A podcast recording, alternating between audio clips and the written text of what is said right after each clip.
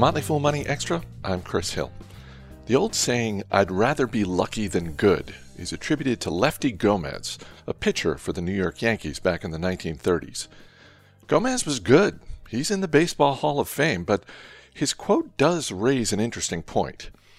Derek Thompson is a writer at The Atlantic and author of the best selling book Hit Makers How to Succeed in an Age of Distraction. When I talked with Derek a couple years ago, I asked him about the role that luck plays in determining success. Some people read my book and were frustrated because I couldn't give them a perfect formula because I take so seriously this issue of luck. And you can't have a foolproof formula if luck is a huge part of this equation. So, a quick, a quick story about luck. Um, in 1954, um, an artist named Bill Haley recorded a song called Rock Around the Clock. It was the B side to a song called 16 Women and One Man about a hydrogen bomb exploding and the world being left with just 16 women and one man. And you can kind of guess uh, where that was headed.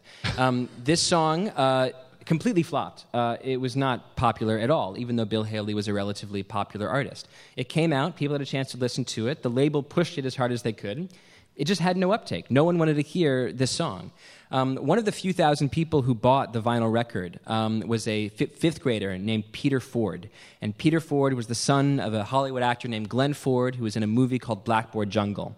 And um, one uh, day, uh, Richard Brooks, the director of this movie, visited the Ford's house in, in um, uh, I think it was Malibu, um, Beverly Hills, and uh, said, I need a jump jive tune to kick off uh, this movie. It's a movie about juvenile delinquency. It's a bit like um, Rebel Without a Cause.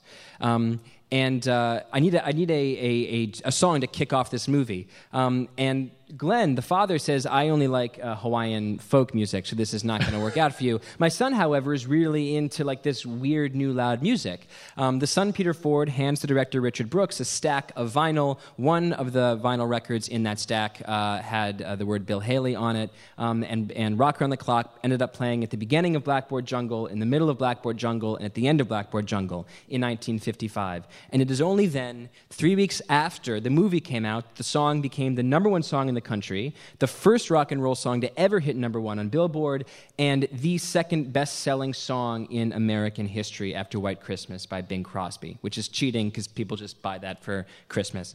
Um, so, is Rock Around the Clock an intrinsic hit, right? If you are an investor in some marketplace of music hits, and it's 1954, and you hear Rock Around the Clock, is the smart move to bet on Rock Around the Clock or to bet against it? Both. In 1954, the song was a flop.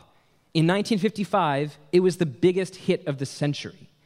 So, yes, luck plays a role, timing plays a role. No world in which the biggest hit of the century, in which that song's outcome rests on the thin little shoulders of a fifth year old, a fifth grader boy named Peter Ford in 1955, you can only discuss that world through the lens of probabilities and likelihoods and not formulas and inevitabilities.